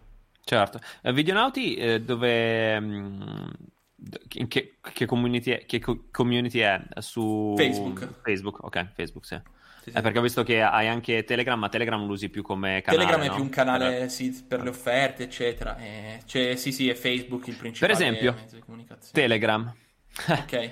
tu hai, hai avuto un approccio da imprenditore a Telegram. No, è vero, cioè, ma proprio come... No, ma non solo nell'idea, perché uno dice, ah, figata, io metto i link e tutti comprano, ma non è quello. Cioè, l'idea è mettersi tutte le mattine, fare un certo tipo di lavoro, ogni mattina senza sgarrare. Guarda, io ti seguo quando tu, per esempio, ci sono, non so, le, i vari giorni di... Cioè, tu fai un lavoro... Inc... No, ma tu fai, tu fai un lavoro incredibile. Cioè, quello che io ho visto di te è proprio l'intelligenza di programmare e poi il lavoro e la costanza nel farlo. Perché poi, cioè, uno può programmare tutto quello che vuoi, no? Cioè, uno può dirmi, adesso io mi metto su internet, io dico, ok, però ne riparliamo tra sei mesi, un anno, quando devi fare un video alla settimana e non hai voglia perché lo guardano in 20, capito? E tu, eh, sempre nel percorso, quando fai un progetto, hai sempre program- programmabilità e poi esecuzione perfetta nelle cose. Uh, innanzitutto ti, ti, ti, ringrazio perché è bello più che altro uh, avere dare un nome a questa cosa, perché ti dico, questo sem- sembra una cagata, ma in realtà molte cose che faccio mi vengono veramente spontanee farle così. Cioè, per me, l'essere metodico tutte le mattine nelle offerte Amazon, per prendere una, una di quelle cose che ormai è diventata stupida, è diventato per me proprio un, una sorta di routine, no? Ci sono delle cose che fanno parte del, della, della, mia routine e, e queste cose qui vengono fuori particolarmente quando capisci che tutto questo mondo qua è l'unica cosa che hai a livello professionale. Cioè, il discorso che, che faccio sempre è che io non, non, sono niente se mi togli il video e le foto. Cioè, sì, sono Simone con le sue idee, però ho investito tutto quanto da quando sono tornato da, da quel viaggio in Nuova Zelanda ad adesso per, per diventare sempre migliore in questo mondo qui. Cioè, io no, non posso permettermi di fallire, cioè non posso permettermi di dire ok, oh, doma- oh ragazzi è andata male col video, fanculo, torno dai miei e proviamo con qualcos'altro. Perché io non so fare nient'altro, non ho mai studiato per fare altro, non ho conoscenze, non ho investito, mio... non ho, dicevo, oh, una laurea in ingegneria di qualcosa, dici vabbè, mal che vada mi ritrovo a fare... In... No, cioè io ho un diploma in una scuola che vale zero di grafica, cioè capisci che se fallisce questa roba non può fallire, non, è, non, è, non, c'è un piano B, c'è un piano A, punto. Cioè io non ho il piano di riserva, oh, se va male faccio prova a fare questo. No, non deve andare male, quindi per me questo essere metodico è uno spirito anche di sopravvivenza. Cioè io non posso fallire in questa roba qua.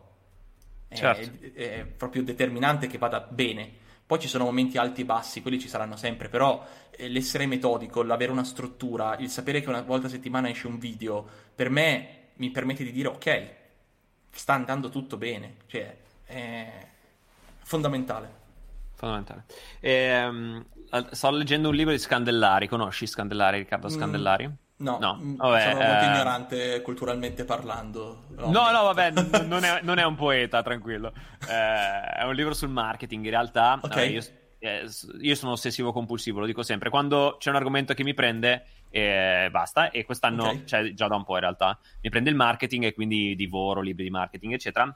E Scandellari eh, ha fatto questo libro in cui praticamente parla della forza del blog, no? E di quanto sia ancora importante oggi fare un blog. Ehm, vabbè, è interessante perché c'è questo dualismo tra blog e YouTube, vabbè, ma eh, lo approfondiremo in un'altra sede, comunque interessante.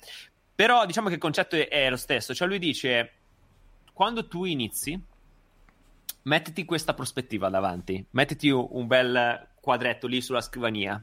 Ci vogliono tre anni di contenuti costanti e sempre tendenti al miglioramento. Tre anni per essere affermato in una piattaforma, no? Lui parla del blog, ma su YouTube è la stessa cosa alla fine. Sì, certo. E cioè, tre anni.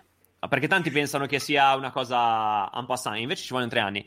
Però ti dico, ehm, che la sensazione è più o meno la stessa, una volta che hai costruito qualcosa, comunque ha un valore immenso, cioè come potresti quantificare il, il valore che hai costruito in questo momento con, con tutta la tua community? Non lo so, cioè, sai, sai mi sto rendendo sempre più conto che ci sono, si sono formate alcune forme mentis all'interno del mio modo di lavorare che appunto poi vengono raccontate nei libri di marketing, eccetera, no? Molte cose uh, a me sembrano naturali, poi uh, quando la gente ti scrive, ah ma guarda che questo non è così scontato, dovresti leggerti questo libro, eccetera, io non, non ho mai letto nulla di marketing, ho sempre fatto tutto molto a come me la sentivo, no? Cioè io volevo arrivare a quel risultato lì e per me so- ho cercato di mettere um, un- una pietra per volta su questa strada e pian piano appoggiarci i piedi e capire se stava su o no. Um, ma appunto un po' perché non sono mai riuscito a stare fermo e per me banalmente prendere in mano un libro vorrebbe dire fermarmi e già questo mi manda fuori di testa, infatti non riesco a leggere nulla.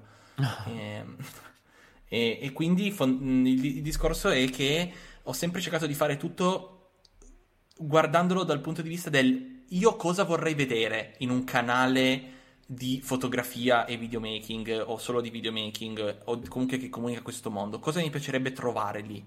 E quindi ho costruito tutto quanto rispondendo a questa domanda. Basta. Chiaro.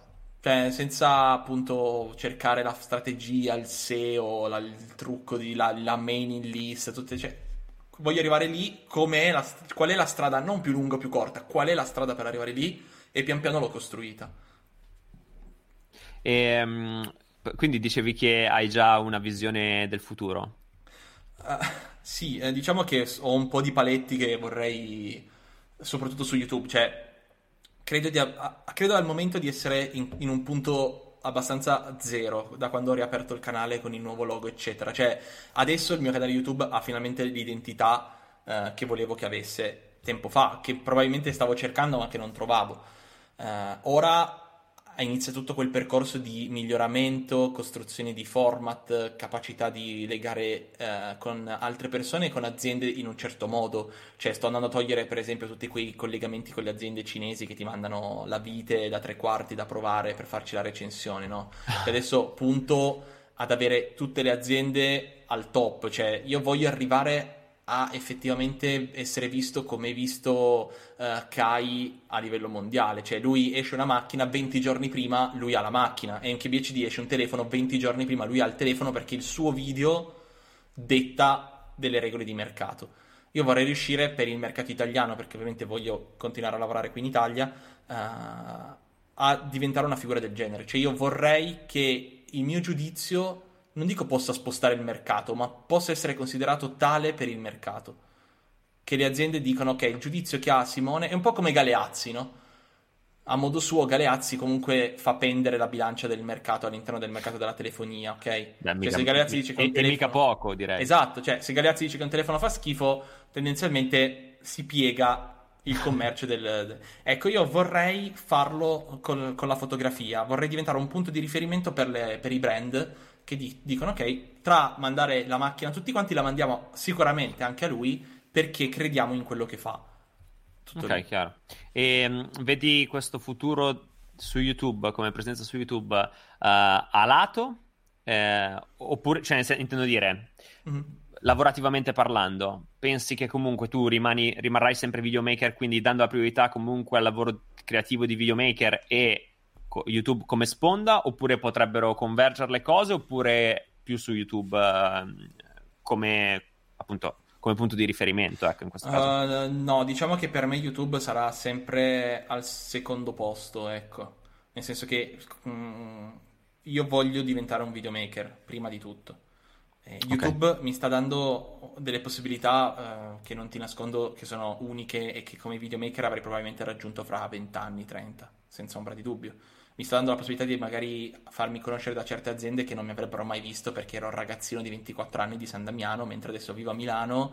Posso dire, guarda, io faccio questo, questo e questo, il canale YouTube c'è 30.000 iscritti, questo è il mio portfolio, vado da un'agenzia che ormai lavora solo più con il web e deve produrre contenuti per il web ogni giorno e ti dice, ok, pre- posso prendere te o prendere un videomaker che non sa cos'è YouTube e cercare di creare un contenuto che vada bene per quella piattaforma e quindi tu vinci, anche se magari hai dieci anni meno di esperienza. E, certo. e quindi diciamo che vanno a pari passo a livello di investimento di tempo, perché io alla fine investo sempre almeno tre giorni alla settimana su, sulla piattaforma. uh, però in, io a livello di... non voglio che YouTube diventi il mio sostentamento principale anche solo economico, ecco. Ok. Um, e consiglieresti a un ragazzo di iniziare YouTube? Uh, sì, ma di farlo dopo aver lavorato tanto su se stessi e aver preso consapevolezza di cosa vuol dire approdare online e metterci la faccia.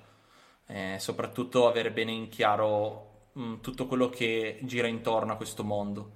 Perché sempre più spesso vedo persone che mettono la loro vita privata, tutte, tutto quello che è la loro sfera emotiva personale sulla piattaforma anche chi parla di fotografia banalmente. E secondo me è sbagliato, ma perché poi non riesce più a distinguere il mondo vero da quello falso, il Simone cioè che fa le storie da quello che sta con i suoi amici ed è una roba che ti salva la vita. Cioè io nella mia vita privata nessuno sa niente e voglio che sia così, ma non tanto perché io non voglio raccontare i miei cazzi, ma perché non voglio nemmeno che le persone possano le persone che mi stanno intorno debbano per forza assumersi la responsabilità di essere online. Cioè, cap- io ho deciso di essere online, gestisco io la mia presenza, quando ap- apro il telefono e faccio una storia, inquadro una parte del mio mondo, ma fuori da, quel da quella storia verticale c'è un, un, un, mondo di persone che mi stanno intorno che non voglio che si prendano le responsabilità che mi prendo io. Certo. Cioè, io sono, sono pronto a prendermi un insulto se è un coglione, ma magari una persona che mi sta vicino non è pronta a subirsi 100 messaggi privati, ah perché Simone non è... E quindi ho deciso di completamente dividere, secondo me questo è il consiglio più grande che vi posso dare. Cioè, dividere benissimo chi siete su internet e chi siete privatamente. E non vuol dire costruirsi un personaggio, eh. Vuol dire semplicemente distinguere le due cose, darsi la possibilità di staccare. Beh, eh... ma che, che, poi comunque, che, che, tu lo voglia o meno, un personaggio in qualche modo lo crei, sì, certo. nel senso che comunque, cioè, è chiaro che tu fai vedere, cioè su YouTube, anche nei momenti in cui parli delle cose in cui non vanno, per esempio, visto il tuo ultimo video in cui parli del fatto che comunque, insomma, in questo periodo hai avuto un blocco creativo da un certo punto di vista, però è ovvio che, non so, cioè, racconti comunque sempre una parte di te, no? Certo, certo. E quindi è anche giusto così, ci mancherebbe, diciamo, è una parte della, tu- della tua persona, della tua vita, quindi ci, ci, sta. Che poi è un approccio molto montemagnesco, no? Montemagno ha anche questo... ah sì, io, io, io, io, non lo seguo, ti dirò, perché la sua voce mi irrita un pochino. lo, lo, saluto, tra l'altro. E, uh, però io credo che diventi una necessità del quando si diventa adulti, sai? Certo. Cioè, perché quando sei ragazzino ti viene voglia di dire, ah, minchia, ho fatto questo, ho fatto l'altro, lo condivido, faccio la storia. Poi man mano che diventi grande capisci effettivamente il valore di quello che hai costruito e io non ho voglia nemmeno di dire, oh, un giorno voglio fare il coglione e carico le storie su Instagram perché io non so chi le sta guardando. Cioè, io fra le persone che guardano le mie storie c'è gente che mi dà da vivere, c'è gente che fa parte di società multimiliardarie, cioè, non è che mi vada proprio a vedermi me ubriaco, quindi diciamo che dividere bene le cose, sempre, costantemente. Chiaro, chiaro. Eh beh, è un, un, ottimo consiglio. Un ottimo consiglio. Simo, allora io intanto ti ringrazio per questa oh, bellissima intervista. E, um, è bello perché, come dire, da, dal lato professionale, quindi da professionista nel mondo video e fotografico anche, hai poi, come dire, switch, cioè hai diviso le professionalità e creato anche una forte presenza online da professionista. E credo che sia proprio, come dicevamo, no? un punto enorme a tuo favore, perché ti permette di insomma, avere una presenza diversa, no? E un, un, valore percepito diverso anche, cioè aumenta di molto quello che sai fare. Poi è una responsabilità, perché dall'altra parte, poi do- dopo devi continuamente dimostrare no? che sì. riesci a stare lì. Interessante quello... questa cosa. Quella è, è, è una delle cose più complesse, cioè quella è veramente la parte, e, quella parte lì che è venuta fuori nel video che appunto hai citato prima. Cioè, arrivi a un punto in cui non è tanto l'aspettativa che la gente ha di te, perché probabilmente se io caricassi metà dei video che faccio, prima ancora di girare i, tutti i b-roll che faccio di copertura, alla gente andrebbe bene lo stesso, perché poi il contenuto c'è. Il discorso è quando vai a dormire e vedi quello che hai creato. Cioè, quando vai a dormire, carichi il video, lo riguardi e noti che, cazzo, nell'angolo c'è un riflesso che non avevi visto prima, no? E ti mangi le mani. E quella costante eh, presunzione e voglia di diventare migliore a ogni video, comunque è una responsabilità non tanto verso gli altri, ma verso te stesso che dopo un po' comincia a premere tantissimo. Specie quando poi anche le aziende con cui lavori si aspettano da te quella, quel tipo di qualità lì. Cioè, io non posso fare un video per presentare il nuovo obiettivo di Fuji fatto in un certo modo e poi il giorno dopo mi arriva una macchina di Panasonic e faccio un video di merda. Cioè, capisci che il giorno dopo mi dicono: scusa, ma che cazzo fai? Certo. E quindi la responsabilità di fare sempre meglio per me è diventata quasi un, un obbligo e una necessità. Cioè, ogni video deve esserci quel qualcosa che dà il valore aggiunto al contenuto, perché la gente aspetta una settimana per quel qualcosa in più. Cioè, alla fine dell'ultimo video non, non, potevo mettere nulla di super complesso perché era io che parlavo, però allora, seconda camera, fotografia fatta in un certo modo, studio del, del, del, delle pause, il testo, la musica. E, e quindi è sempre questa, questa costante voglia di fare sempre di più. Dopo un po'... È, è una bella responsabilità da portarsi appresso, prima ancora di parlare di pubblico, di, di, di, di numeri e quant'altro. E quanto pensi che abbia impattato questo sul forte eh, riscontro che hai rispetto alla community? Perché comunque tu cioè, fai un sacco di numeri, no? E, e, proprio si vede che la tua community è affiatata, come dire, che in qualche modo ti vuole bene, ti segue. Uh, come, ti, come ti dicevo prima, io credo che la mia community stia crescendo tanto con me, nel senso che molte persone che io ho conosciuto ai tempi, cioè io mi ricordo Uh, tengo molto nel cuore un, un, gruppo Telegram che avevo ai tempi, che c'è ancora, che ormai è, si è perso un po' per i fatti suoi, uh, che appunto era il gruppo Telegram dei videonauti, no? Eravamo in 60 tipo. E, e, loro sono stati i miei amici in Nuova Zelanda perché io condividevo le cazzate, quello che succedeva, facevo gli audio mentre ero in bici in mezzo alla valle dove vivevo, insomma, così.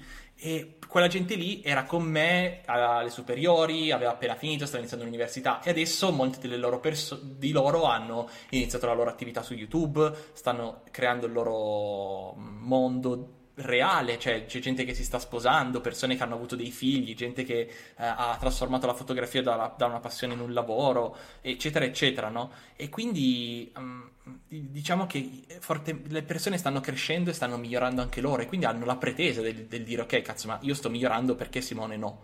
Perché eh, io voglio imparare da lui, ho imparato da lui e quindi voglio che lui sia sempre mi dia sempre degli stimoli nuovi, no? E quindi credo che si sia creata quella sorta di uh, grossa voglia di vedere sempre quello che sto facendo in più, anche per una questione proprio di, dell'essere affezionati a quella persona lì, perché si è condiviso tutto il percorso. Cioè io quando ho iniziato, avevo appena iniziato a fare il videomaker e tutta quella gente lì che c'è ancora adesso mi ha, mi ha conosciuto quando io non sapevo la regola dello shutter, capisci? Certo. E quindi è quello, secondo me è quella cosa lì che ci lega tanto, anche con le persone che stanno arrivando, perché comunque grazie alle live, grazie ai post, ai racconti, vede quello che c'è stato prima e quello che c'è dopo. E quindi si affeziona al fatto che sei, secondo me, come lui. Cioè, che anche tu eri un cane a fare video, che anche tu uh, non eri capace a gestire le cose, si sente parte di, di qualcosa. E perché io non avevo... Eh, Scusami, parlo tantissimo. Uh, no, ma anzi, vai, vai. Uh, io non, non, avevo quella cosa lì quando, quando vivevo a San Damiano. Io non avevo una persona come me che stava iniziando come me a fare questo lavoro. Avevo solamente me stesso e basta. E quindi quando poi ho creato la community di videonauti ed eravamo in 5, in 10, in 20, in 60, in 6.000 adesso, capisci che ho scoperto che tantissime altre persone come me stanno cercando quelle persone con cui parlare de- di quello che amano e l'hanno trovato in un ragazzo che fa video su YouTube, nel gruppo Facebook, eccetera. Ed è una roba che noi, noi che facciamo contenuti secondo me non ci accorgiamo di quanto è potente, perché non la riusciamo a toccare. Ma stiamo, probabilmente io, davvero, cane secco per me fu quello che io sono adesso per molti ragazzi. Questa cosa mi riempie sempre di, di, di felicità in maniera incredibile. Verissimo. No, poi sono allucinanti alcuni dati, no? Uh, per esempio, l'altro giorno guardavo il numero di minutaggi visti in questo momento. Vabbè, ovviamente, uh, come dire, accentuati dalla situazione e dal fatto che sto facendo le dirette, no? Però se tu guardi i minuti che una persona ti guarda, cioè, io mi dico, no, raga, ma guardate meno, cioè, nel senso, no, avermi in casa così tanto tempo non va bene. Però è incredibile, no? Perché poi soprattutto quando... Sopra... YouTube è bello perché in qualche modo, se io guardo te per 2, 3, 4, 5 volte, alla fine in qualche modo ti sento amico, no? E la roba assurda è che poi tu non mi conosci, però io mi sento come, come dire, non so, molto legato a te in qualche modo, anche emotivamente se vuoi, no? Ed è incredibile questa cosa, cioè è davvero incredibile.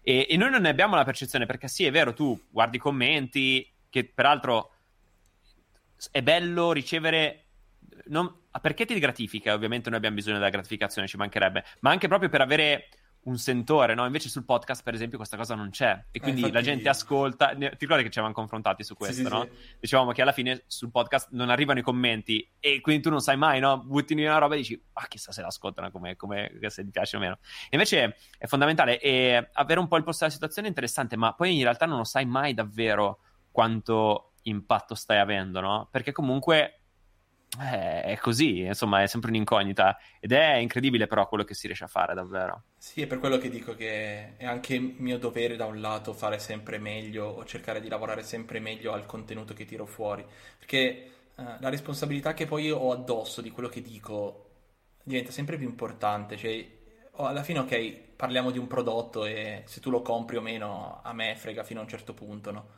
Però comunque io ti sto facendo fare un investimento che probabilmente sarà la tua seconda macchina, che probabilmente ti seguirà per anni. Cioè, la responsabilità in quello che scrivo, in quello che dico sul mio canale YouTube diventa sempre più alta proprio perché le persone si, si fidano sempre di più di quello che dico. E io ho il terrore ogni tanto di dimenticarmi un dato, di dimenticare che quell'obiettivo fa quello, di, di, dimenticarmi di testare quella roba e di non dirla nella mia recensione. Perché io sono sicuro, perché lo vedo da Amazon, che la gente guarda il mio video e compra la roba che ho detto. E questo, per, da un lato, è un, è un, valore aggiunto, è un senso di fiducia che le persone hanno nei miei confronti pazzesco. Però dall'altro per me è una responsabilità sempre più grande perché, ti ripeto, è un prodotto. Però io, perché vivo queste cose tutti i giorni, so benissimo quanto una macchina fotografica faccia la differenza nel modo che hai di lavorare. E la responsabilità che ho addosso nel consigliare un prodotto o, qual- o, o, no a qualcuno è altissima. E quando infatti leggo i commenti, eh, però Simone critichi sempre tutto, non ti va mai bene un cazzo, è proprio perché sono quelle le cose che fanno la differenza in un prodotto. E, e la responsabilità che ho è, io la sento altissima, la sento fortissima, t- proprio tanto, tanto, tanto. Uh, beh, ma guarda, ieri parlavo con Damiano uh, di Pro Mirrorless, sì. che tra l'altro ho conosciuto eh, poco prima, grazie al fatto che gli ho chiesto di fare un'intervista, e cioè conoscevo virtualmente ovviamente, no? Perché lo seguivo, però ci siamo conosciuti ed è una persona di cui mi sento proprio amico, cioè davvero una persona d'oro peraltro, e parlavamo di quanto le sue, in- cioè io parlavo con lui e dicevo guarda, le tue recensioni cioè, hanno un impatto su, sul mercato che è esattamente quello che hai tu nel, nel lato video, no? anche fotografico in realtà, siete simili, eh, però a- hanno un impatto incredibile, cioè che le aziende forse ancora non si rendono nemmeno troppo conto di quanto impatto abbiano, abbia questa cosa, no? Perché sei proprio il lago della bilancia spesso. E questo ti riempie di orgoglio e di responsabilità allo, allo stesso tempo, come dicevamo prima. È... Wow. Sì, sì, sì, la, la, la, pressione è indubbiamente tanta, davvero. La gente non, non, non, non si rende conto, ma forse non lo fai nemmeno tu a livello del 100%, ecco, cerchi sempre di nasconderla un po' questa cosa però è, è, è pesante ogni giorno pensare a, al fatto che qualcuno sta probabilmente anche cer- switchando il suo modo di fare questa cosa grazie a un tuo video. O che un contenuto. Quando la gente mi scrive in privato e ti dice: Ah, grazie, cazzo, grazie al tuo contenuto, non so, ho preso la decisione di fare questo.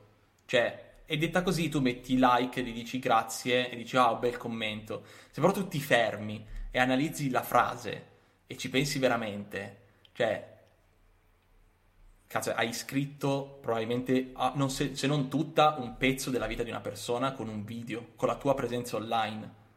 Ah, sì, è, sì, è, è, pesante come cosa, eh. È verissimo. È, verissimo. tosta. Verissimo.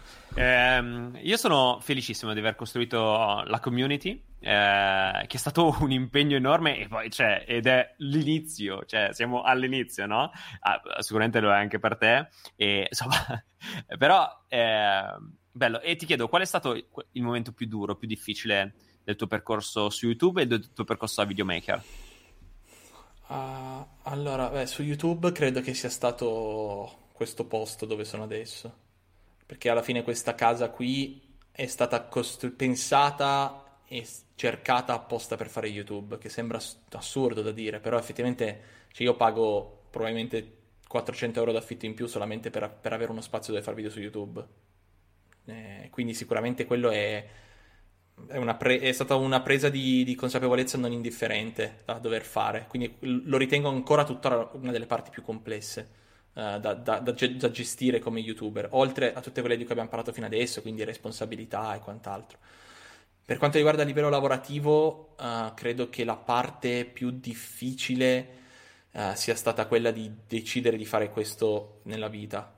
Cioè, il rendersi conto che effettivamente dovevi cominciare a dire di no a tante cose, a amicizie, relazioni, mh, mm, tante cose che riguardano questo mondo, dover cominciare a dire dei no, dover cominciare a tagliare fuori tante connessioni che avevi costruito magari quando eri adolescente che non servivano più a niente e face- fa male ancora quando ci ripensi perché comunque sai uh, le, le, le prime ragazze che hai che ti vengono a dire o me o la fotografia, no? Che, ah. fa, che, fa, schifo sentirselo dire adesso, tu dici è folle come cosa, però quando hai 20 anni ci sta come discorso, no? E dire di no a quello, dire di no alle feste, dire di no a mille cose perché tu eri lì tutti i giorni a montare, fare video, andare male a scuola, tornare a casa e dire ai tuoi genitori no ma va tutto bene quando in realtà avevi tagliato e eri andato probabilmente a lavorare da qualche parte senza dirlo, cioè tutte quelle cose lì sono tutte cose che adesso sono lontani ricordi e ci rido sopra, però io, ah, quando li vivi così sono delle mazzate costanti che ti fanno ogni giorno ripensare se sta, stai facendo veramente la cosa giusta, è veramente questa la tua vita. Specie quando vedi poi i tuoi amici o coetanei che al sabato sera, mentre tu ti spacchi così il culo a, in un matrimonio di gente che si vomita addosso mentre si sposa, loro sono a casa a festeggiare, a ridere, no? E tu sei lì, torni a casa il giorno dopo un altro matrimonio, poi post produci le foto, tu, cioè è tosta, no? Ci sta, a me piace, a me mi è sempre divertito, però quando hai 20 anni e tutto il mondo va, va, in un certo modo e tu invece pensi a quale obiettivo mi sto per comprare al posto di andare in vacanza con i tuoi amici, quella parte lì è veramente difficile. Ora non la cambierei mai, però a 20 anni è difficile come parte, secondo me, da, da assimilare, ecco. Immagino. E, um, invece su YouTube dicevi? Su YouTube... Questa, cioè, è stato... Eh, io, eh, parlavo della, cresci- del, della crescita dei momenti Uh, al di là del, di questo che credo che sia uno dei più grossi investimenti sì, sì, che tu abbia fatto e quindi immagino però è un impatto che ha non solo su YouTube proprio in generale sulla tua vita questo. certo. È, è che sai, sai, qual è il punto? È che forse adesso il mio canale YouTube sta cominciando a diventare effettivamente così tanto importante per me da dire ok ora quelle cose che possono andare male su YouTube effettivamente si possono ripercuotere con un pensiero negativo. Perché per me prima se un video nemmeno andava male di numeri perché poi dei numeri non me ne frega niente perché tanto col, col tipo di contenuto che facciamo dei numeri dobbiamo proprio fregarcene perché altrimenti ci, ci spariamo. Um, e che adesso non può più andare male. Prima se andava male qualcosa andava male un video sbagliavo qualcosa me ne fregava per l'1% no? perché dicevo tanto non è, è un gioco per me chi se ne frega quindi in realtà quello che è andato male non è ancora arrivato per quanto mi riguarda Okay. Uh, spero che non arrivi perché cerco comunque sempre di crearmi quel cuscinetto di, di, di, cose. Oltre al fatto che YouTube comunque è un progetto personale, quindi difficilmente c'è qualcosa che può andare così tanto male da dire, oh, cazzo, ho proprio fallito, ho sbagliato tutto. E comunque ha una sua direzione. Poi il mio canale, come il tuo, è iper verticale, quindi non è che puoi tanto sgarrare da lì. Certo, se certo. mai faccio un video di cucina è ovvio che mi prendo gli insulti di traverso, però capisci che sono così stupido. Eh. Sì, sì, sì, chiaro, chiaro. E mai pensato di mollare? Mm, no. Cioè, mm, te dico molto sinceramente, no, ho pensato, è stato il periodo a Roma il più faticoso perché ho dovuto prendere una pausa quando non volevo. Eh, però avevo, cioè, non ha, è stato, ecco, quello è stato un momento triste da entrambe le parti perché mi sono reso conto che non avevo tempo, cioè per quanto mi impegnassi, sognavo di farlo, cioè, non c'era proprio fisicamente tempo, non ero in casa e quindi quella roba lì è stata più che tosta per eh, arrivare a quel giorno di dire ok, oh raga, cioè, non, non, non ci riesco, che il canale è fermo perché non ce la faccio, quello è stato molto triste. Eh, è stato proprio un momento brutto perché non, non, dipendeva da me, cioè capisci che non era nelle mie facoltà poter cambiare questa cosa. Faceva proprio schifo rendersi conto che non potevi caricare un video perché non avevi tempo di farlo. Certo, certo, capisco. Simo, ti ringrazio, è stata una live bellissima. Eh, Grazie a te. Un bellissimo confronto, davvero. E, e, sono molto contento, insomma, di averti avuto perché, insomma, incarni il professionista molto giovane in tanti aspetti, che non è solo quello della fotografia del video, che è quello che tratto in Convivium, ma in tanti aspetti. E, e credo che sia interessante perché, sai, a volte quando parlo io mi sento un po' vecchio, eh, no? Cioè, insomma, a 32 anni mi sento, come dire, se mi relaziono con un diciottenne, forse abbiamo visioni un po' diverse. Invece tu sei, sei, più vicino, hai passato dei momenti interessanti, quindi credo che, insomma, raccontare la tua esperienza, la tua vita possa in qualche modo, come dire, stimolare qualcuno a fare delle riflessioni e poi a vivere la propria vita, no? Come ci siamo detti, e a trovare la propria direzione. Che sì, vabbè, personale. io credo di essere molto più vicino alla tua generazione che alla mia nel senso che io comunque mi rendo conto che molti dei miei coetanei, cioè proprio tutta questa discussione che abbiamo appena avuto è fantascienza. Quindi... Vero, sì, capisco, capisco, sì, sì, sì, può, eh, Quindi darsi, io sono cresciuto sempre, come ti dicevo, avendo iniziato da giovane, io sono cresciuto sempre con al fianco persone della tua età. Cioè, comunque il, il, mio capo aveva 35 anni, una famiglia ed era anche il mio amico perché era l'unica persona con cui parlavo di fotografia. Quindi certo. per me i miei coetanei si sono sempre poi spostati sui 30 anni, per forza, anche se ne avevo certo. 20.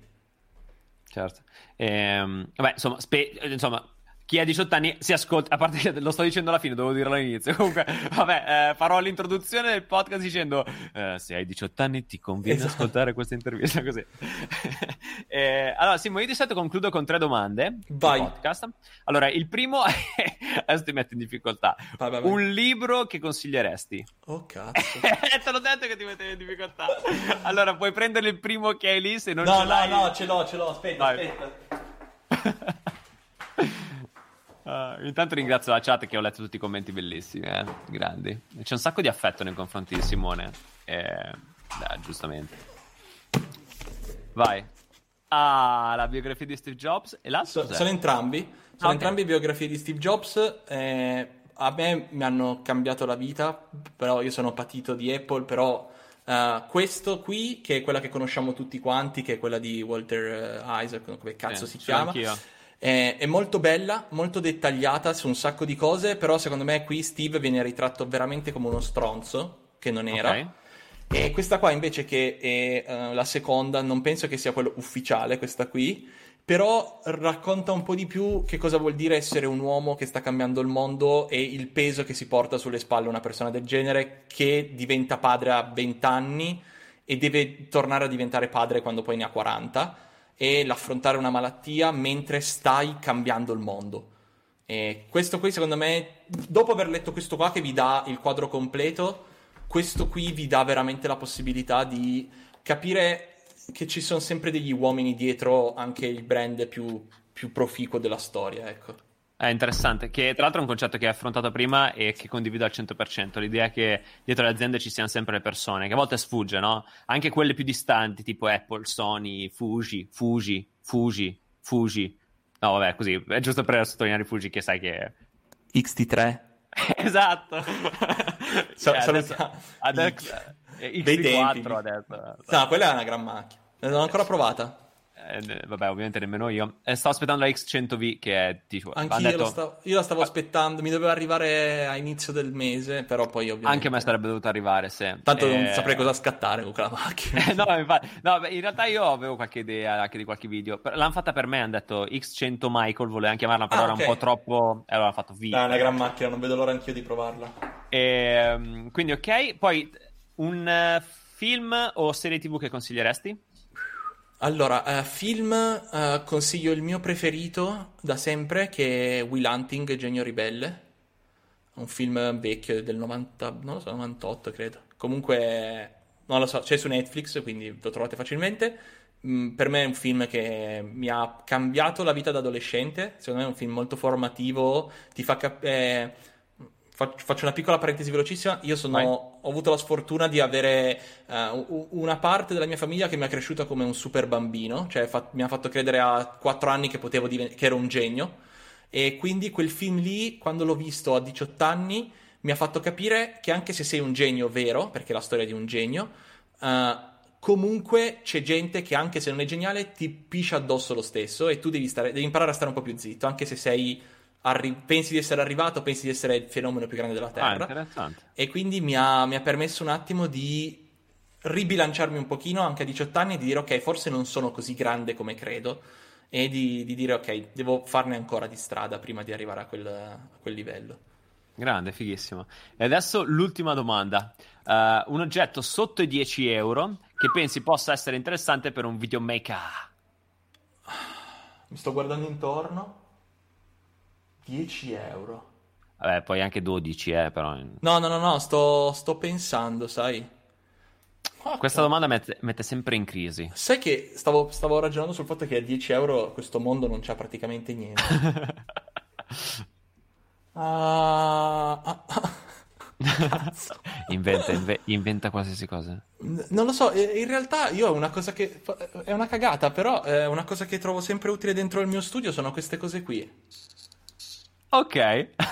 Que- ah, no, eh, no, no, no, no, no, ecco. Ecco, ecco, ecco. Aspetta, cavo, seguimi. Aspetta che lo smonto. Questo, questa è la vera cosa da 10 euro che bisogna avere. Ci costeranno 10 euro questi cosi, no? Sì, più o meno Magic sì. Sì, Ecco, sì, sì. Questi sono qualcosa che a me sta cambiando la vita in meglio. Sono bellissime quelle. Magic anche Card. due meravigliosi. Sì, sì, sì. Questi, ecco, questi qui. Questi le pinze. Le pinze, que- eh, le cose per pizzicare le cose.